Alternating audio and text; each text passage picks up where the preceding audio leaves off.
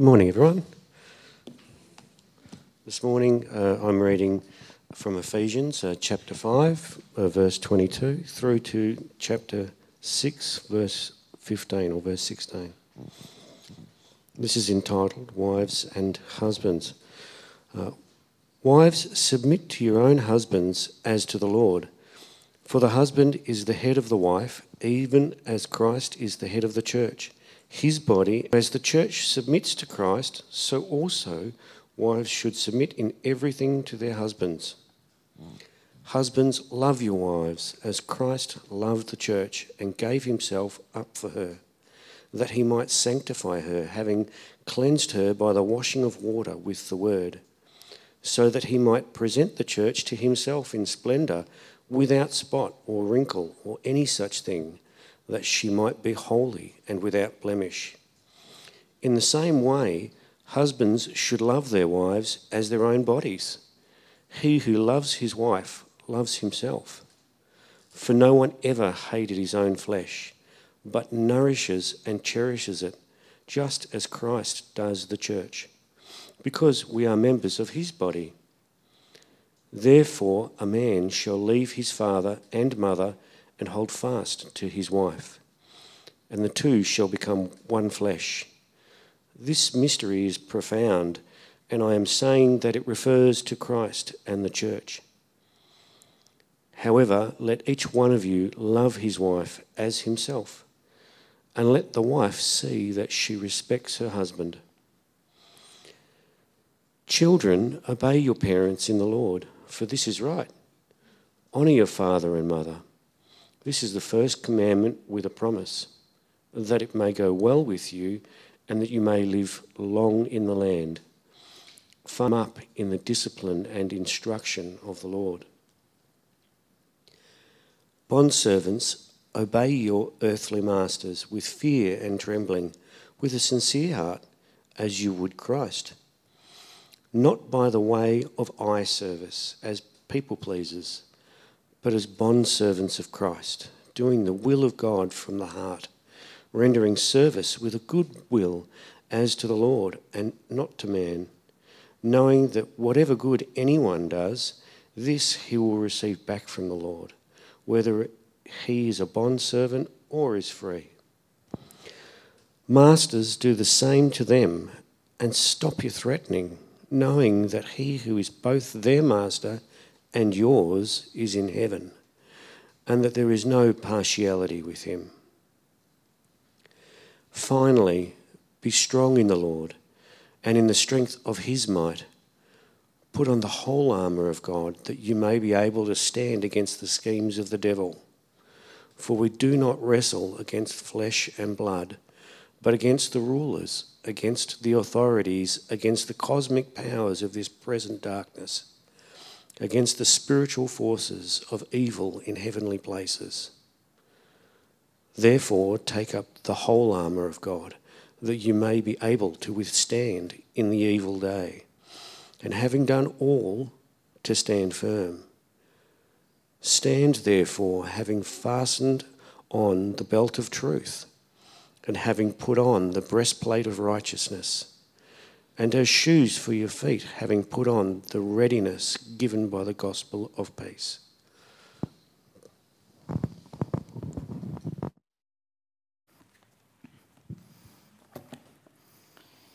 Thanks, Brad. We were um, only supposed to read to verse 9 today, but I believe that God must have had a reason for that. So you can get a peek next week. So that's probably my fault. Maybe there's a typo or something there. But it's encouragement to read ahead. Those of you that don't know me, my name's Andrew, um, and um, it's my pleasure to pastor here and to lead you in the word this morning. But I thought it might be a good idea. We have been sitting for a little while. Stand up and stretch or turn around or do whatever you need to do to make yourself feel a little bit limbered up. Tell yourself, mind, please be open to the word for the next 20 minutes. Tell that to the person next to you. Holy Spirit, we desire that you speak to us. Let's take a seat.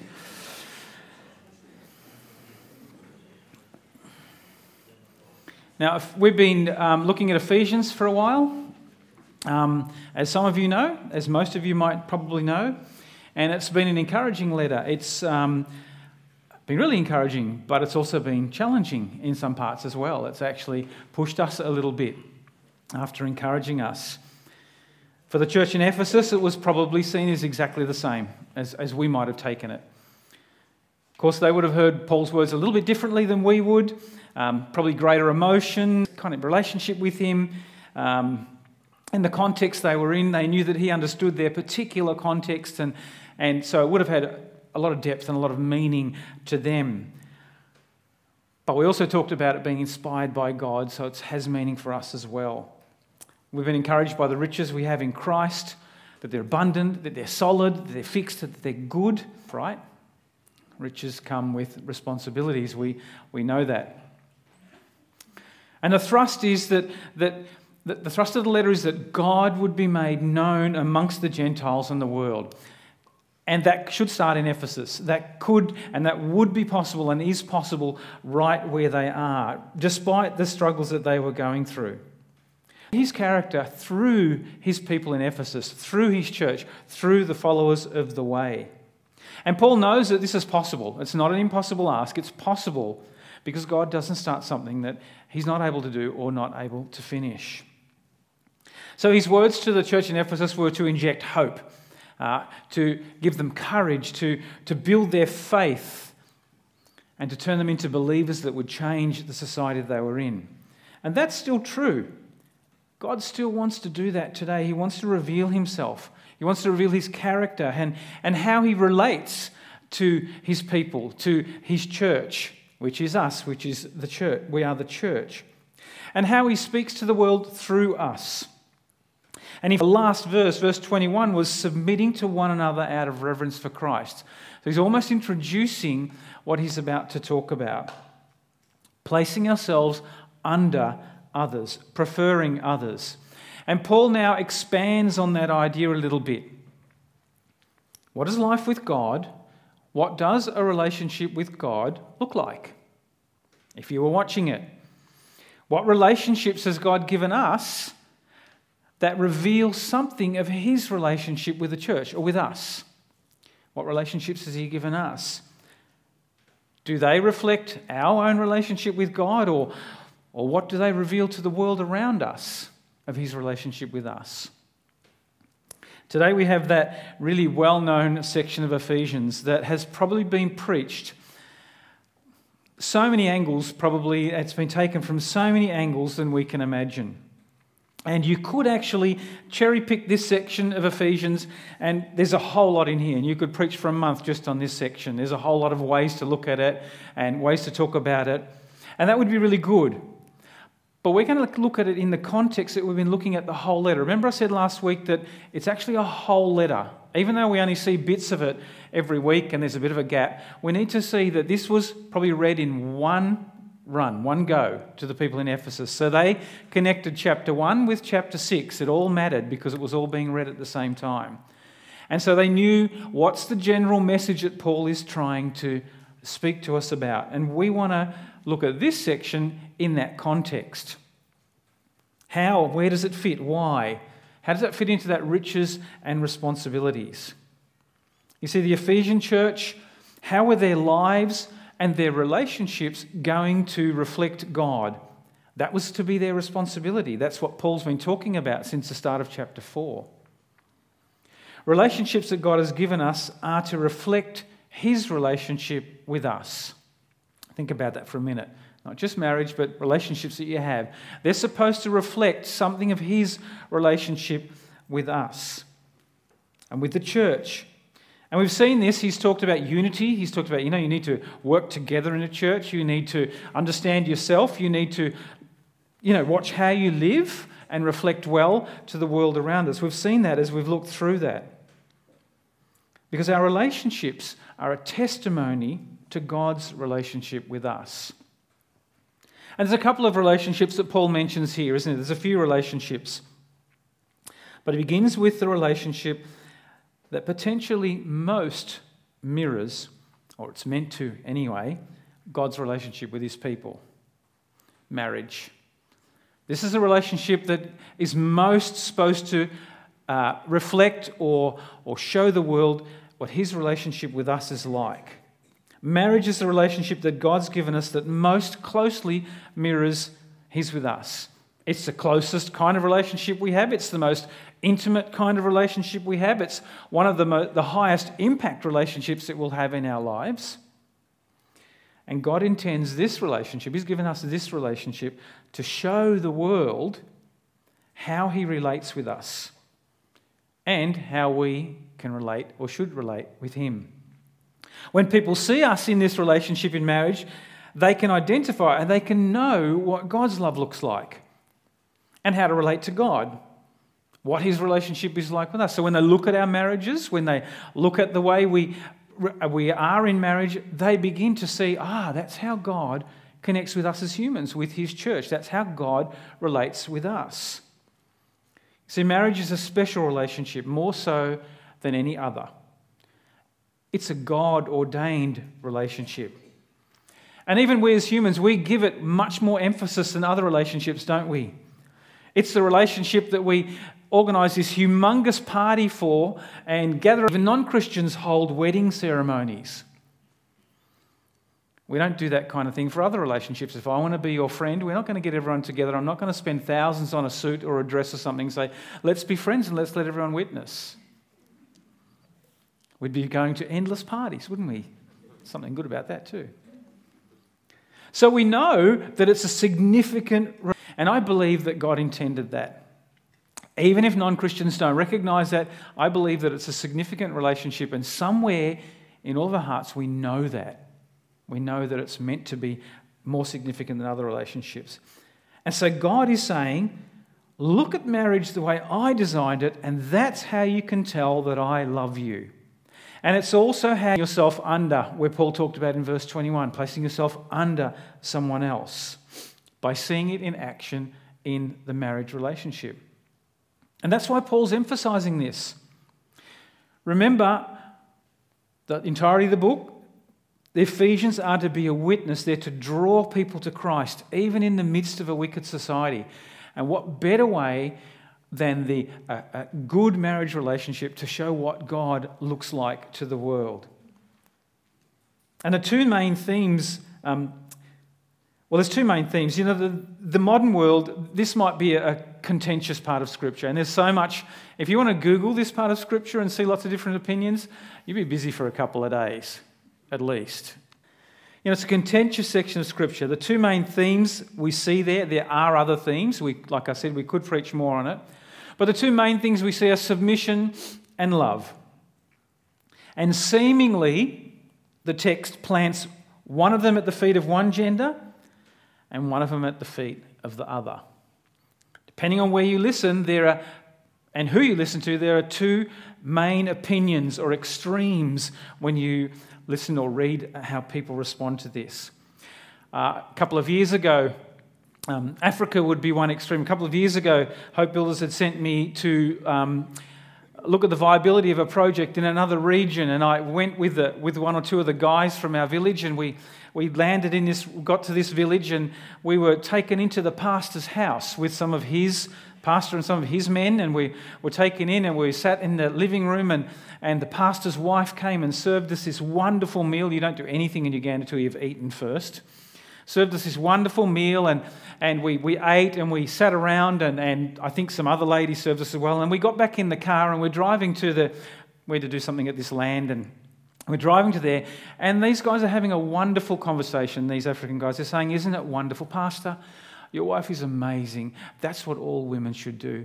They're supposed to serve us because we're important and we're doing this. And, and it's so sad to see that young women in African society are starting to not do that and not submit. And we need them to submit. And I'm sitting in the, should I say anything? Will I get a ride home if I do?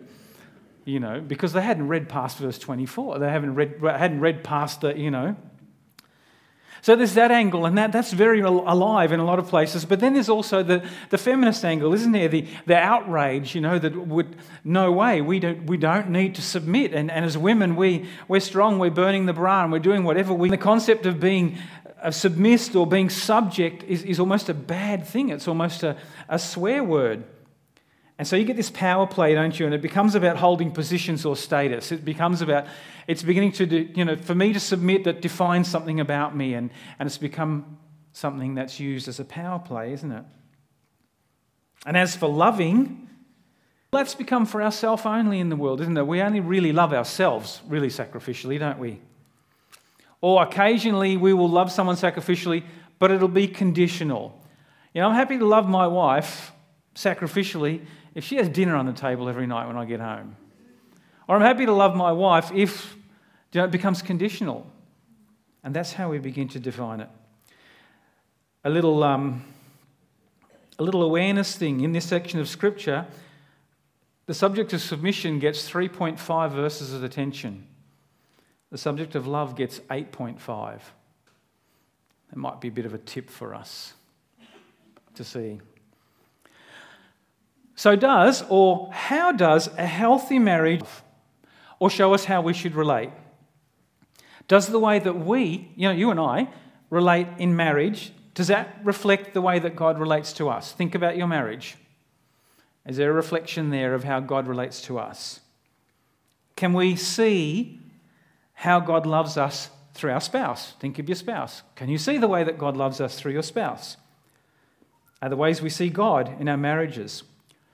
I was keen to figure this out, so um, I asked a number of people. I did a little bit of a survey and I sent it out to a number of couples in our church, and um, not all of them, but I sent out a number of, and I sent out three questions. And the three questions were when or how do you know that your spouse really loves you? How can you tell, or what do they do? The second question was when or how do you think your spouse knows that you love them? How can they tell? And the third question was what do you think submission looks like in marriage? That was a biggie. And I have to confess that I didn't expect to receive as many responses as I did. Maybe that says something about the way I see you guys. But I did get a bunch of responses, and I am actually super impressed by how God has blessed us with so many great marriages and families in this church. Now, I'm not going to read all of the responses, or at least I'm not going to read them in entirety, but I'm going to read part of the responses. And um, I apologize if it's a, a little bit long, but I thought, how do I cut it down? I thought, I can't really. So you might, they're only parts of some of the responses, but they're great. And the first question is when, or, and what I want you to do is when I'm reading these responses out, if, you, if it helps you, close your eyes. I want you to think about does God do that kind of thing to me, to us? Okay. When or how do you know that your spouse loves you?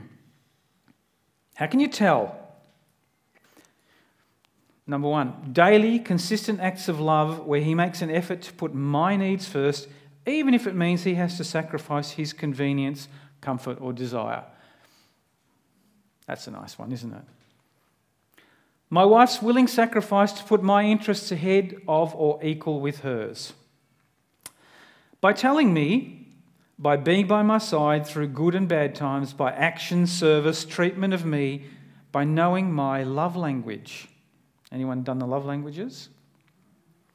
Another one. She tells me every single day. Brilliant. Another one. When he gets home from work and he stops to chat about our day and he helps to cook dinner. Ladies, there's a man for you. Another one. Well, he's put up with me for 50 plus years. Another one, the times I need forgiving, he has forgiven me and has acted like Christ to me. It's a good one. Another one, he forgives me, it doesn't matter how big the mistake, and he accepts me as I am, even though I might have changed to be a different person from the first time he fell in love with me. That is sweet. Being faithful, consistent, and always being there through good and bad, yet good and bad times, yet still enjoying doing things together as a couple. Here's another one. Through the most important of love languages, the sixth, cooking and baking yummy food for me. the many things she does for me and the family that she doesn't need to do. Her honesty and integrity. Here's a good one I like a hug and a glass of wine or a cup of tea at the end of the day. Acts of service when their actions follow their words. Here's one She refers to me as hun or babe, and how she tries to put my needs first over her own. Another one, when she prepares my lunchbox in the evening, and when I have my lunch the following day in the office, he thinks of his wife. How lovely is that? He always calls me during his lunch break. I go out. That's you guys. That's our marriages. So, when or how does your spouse know that you love them? Well, how can they tell? Well, when I sacrifice something I like doing in order to spend more time with her. Choosing to cheerfully look after the baby for an extra the footy and have a fun night after a week of work. That's sacrifice.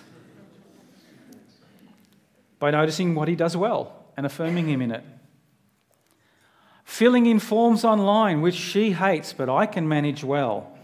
Making a coffee every morning just the way she likes it, and words of appreciation. When I sit next to him, because lovely. When the interaction with my family of origin is important to him as contact with his own family, that's a really good one. How I listen and follow his leadership as my husband. When we celebrate different times in life, there's a sense my spouse really appreciates me being there and being part of making it happen. That's really cool. By connecting with her, listening to her, and talking through her struggles, telling her regularly of the things I love in, I love in and about her, affirming them and telling them how they're valued. How I push her to go out of her comfort zone so she can accomplish more than she believes that she could. Here's one. Ask it. For instance, how do you do screenshots? Why can't I print? Where are my photos gone? Why does my iPhone not do that? And I help anyway. Love that one. Isn't it amazing how we just show love, how we can really show love to somebody? And God doesn't have an iPhone, but there's a characteristic in there, there's a value in there, isn't there? And what does submission look like in marriage? I'll read a couple of these. A team effort, husband as captain, both working together, both sacrificing for each other. But the husband is overall responsible for how it works. Basically, both husband and wife should be Jesus to the other. We can discuss and disagree on issues, but at the end of the day, I respect his decisions for the family and I support him in it. And even if it doesn't go well, we work as a team through it rather than me saying, I told you so being a partnership and submitting to each other, not always thinking you're right. I usually are, am. No, it's not true. The man is ultimately the head of the house, but always like Christ is the head of the church. Submission means putting the needs and wants of someone else before your own. Depending on the nature and gravity of the decision, we've chosen the opinion of the spouse who is more invested, gifted, or involved. And when the decision has deep consequences for our life, we've followed the biblical instruction where the husband is to reflect the headship of Christ over the church. I know that my husband is head of the family, and this is the grounds of my submission to him, with the faith and understanding that he is the one who submits first to Christ our Lord. It's a willingness to be transformed into someone who can work best as you can in and for the sake of the relationship to acknowledge when someone's superior in that area and let them take the lead, but still work with them. It doesn't just mean to obey them fully in everything. Knowing when it's the best time for your marriage for you to sacrifice your thoughts, desires, and directions, especially when you believe that your way is the right one.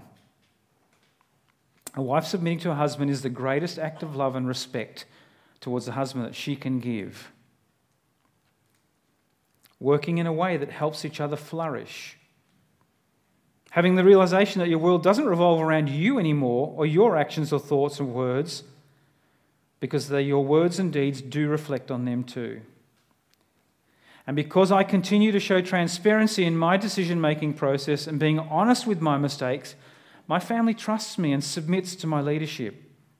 In this regard, their act of submission makes me want to look after them more and more and care for them even more.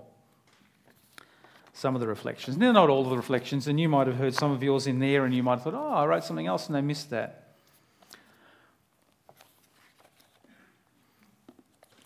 Isn't it encouraging? How blessed are we at One Hope to have relationships like that? Seriously. You know, you've just heard it now, but I got a long time to reflect on that. And I thought, wow, that's amazing. You know, now I recognize that when we write those responses, we write them thinking about that's really the right response. But we genuinely believe it. I'm not suggesting we always do it that well. Like, I don't always love my wife that well. I don't always help her figure out how to do screenshots. That wasn't my wife, by the way, you know. And I don't always cheerfully do this and I recognize that we don't always cheerfully do that. But we know that that's what God calls us to do, and we know that our efforts are to live like that. What are the common things? Pretty much all the five langu- love languages are there. Actually, we got a sixth as well, didn't we?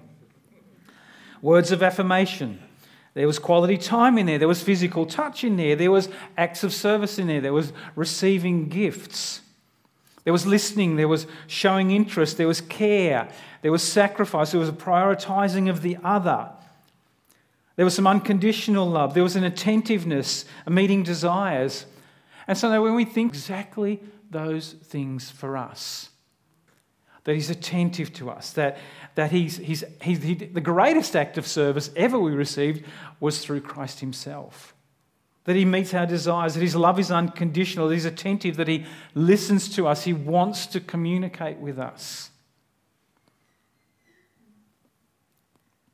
He given, and He gave us the greatest gift we could ever receive.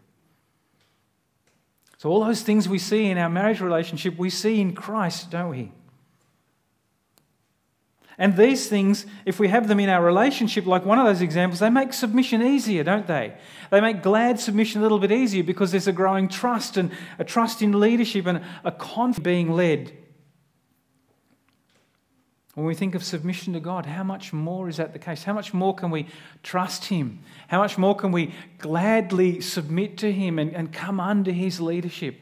How much more can we gladly say, Yes, I, I will do it. We'll do it your way when we recognize what he did for us. He's admired even by the world.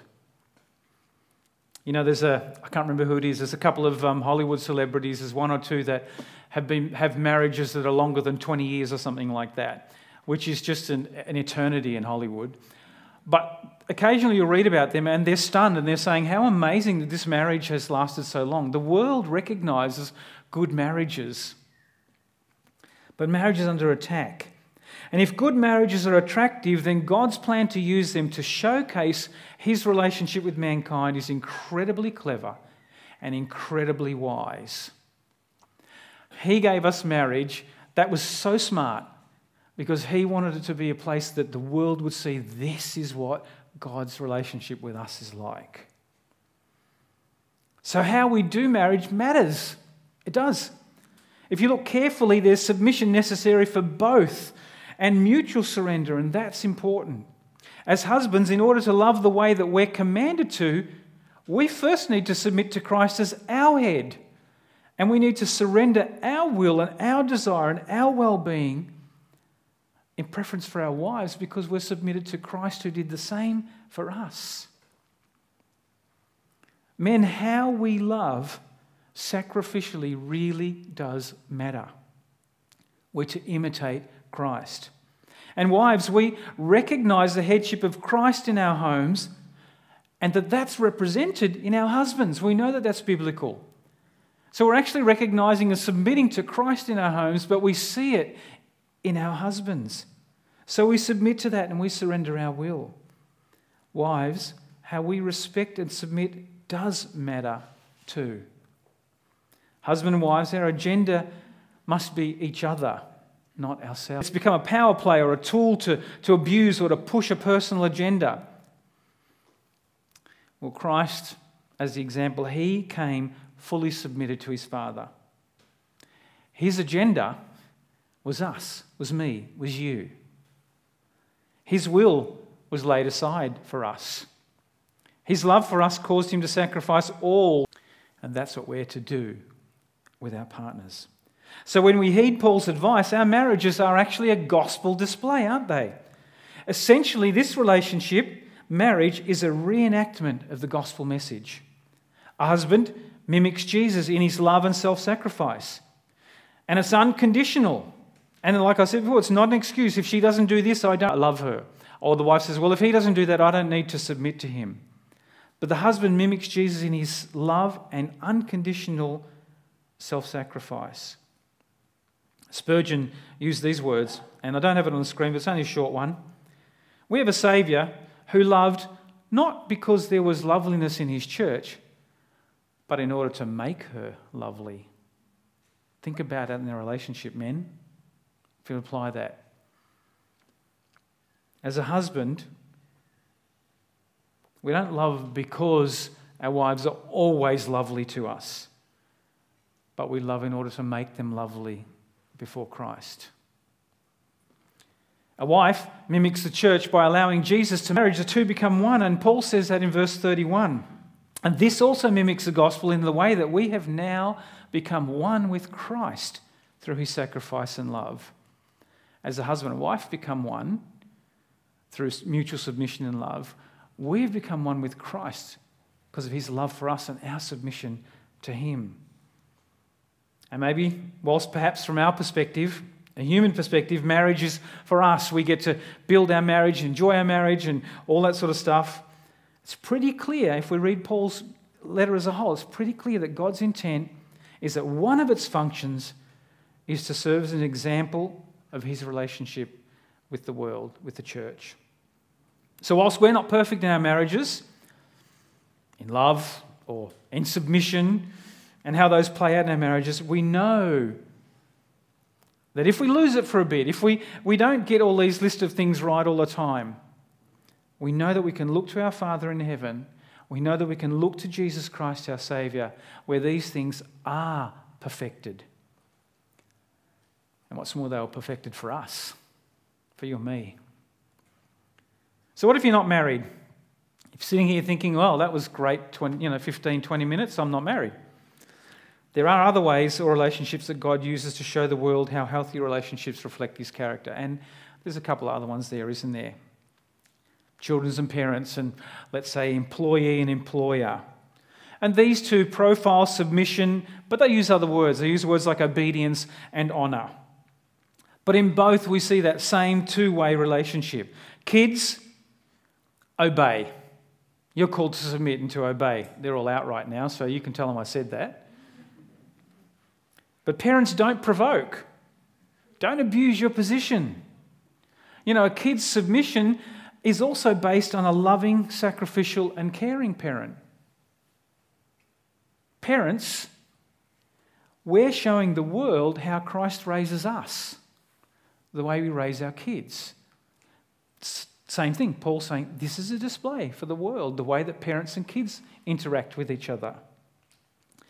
Employees, honor and obey. Do the right thing in your work. Serve well and honestly because you're reflecting Christ if you say you belong to Him. But employers, don't abuse. Don't use, don't do things that you shouldn't do as an employer. Because you see, obedience and submission is actually facilitated when employees feel valued. It's that whole servant master thing, isn't it? And again, in both, as parents or kids or employees and employers, we recognize that we're all called to submit to Christ as our head. There are other relationships that will display to the world what Christ's relationship with us looks like. So, why is this here in Ephesians? Again, Paul wants the Ephesian church to be a beacon of light. Despite the darkness and the challenges, God has given them all they need. We found that out in chapter 1. Ephesus is watching. What does the way look like? In the way that they interact with each other, where they serve, they worship, they work together, they interact, their lives together, in the way that they engage with the world and society, what they allow into their lives, what they allow to happen around them. And what does a relationship with the God of the way of the gospel look like? Well, Paul says we've been given a unique relationship. That's to reflect just that to the people observing and the people asking. Ephesus is watching, Paul says. But to us, he says, our world is watching. Do we have the answers to those same questions? And the world's saying, what does a relationship with God look like? Does our relationship give the answer?